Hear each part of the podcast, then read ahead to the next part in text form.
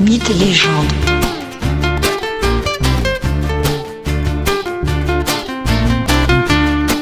Bonjour à tous et bienvenue dans ce nouvel et bref épisode de Mythes et légendes. Aujourd'hui, je vous propose de découvrir un mythe de saison, celui de Saint-Valentin. Le 14 février est en effet fêté Saint-Valentin, saint patron des amoureux. Mais qui est ce Valentin? Plusieurs versions différentes coexistent au sujet de Valentin, mais dans tous les cas, il a vécu sous l'Empire romain.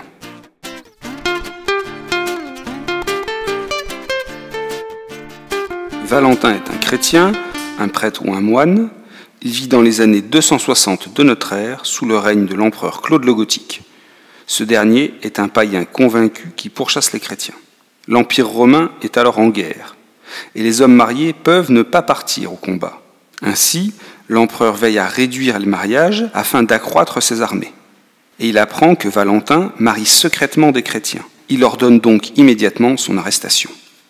Une fois emprisonné, Valentin fait la connaissance de Julia, la fille de son geôlier. Julia est une jeune femme aveugle de naissance.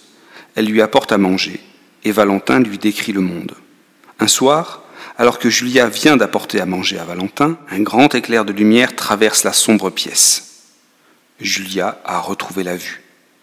Ce type de miracle n'est pas du tout du goût de l'empereur Claude le Gothique, qui décide de faire exécuter Valentin dans les plus brefs délais tout miracle ou récit miraculeux est favorable à l'extension de la religion chrétienne.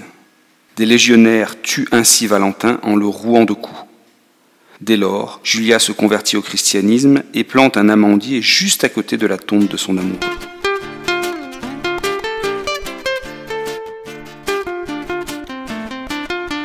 Les origines de la fête de la Saint-Valentin remontent en fait à l'Angleterre de la fin du Moyen Âge. Elle devient une fête presque mondiale que très récemment. Il existe bien une importante fête le 15 février dans le calendrier religieux romain, la fête des Lupercales. Mais il s'agit très clairement d'une fête religieuse de la fertilité qui n'a pas grand-chose à voir avec la fête des amoureux. Afin de vous en convaincre, je vais rapidement vous présenter cette fête des Lupercales.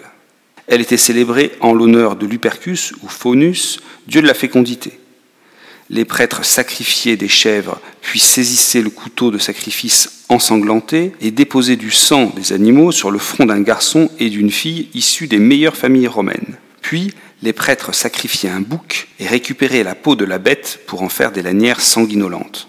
Enfin, les prêtres se déshabillaient et couraient nus autour de la colline du Palatin au centre de Rome. Des femmes se mettaient alors sur leur passage pour recevoir des coups de lanière, geste qui devait les rendre fertiles. Vous voyez bien que la filiation entre les Lupercales et la Saint-Valentin contemporaine me semble difficile.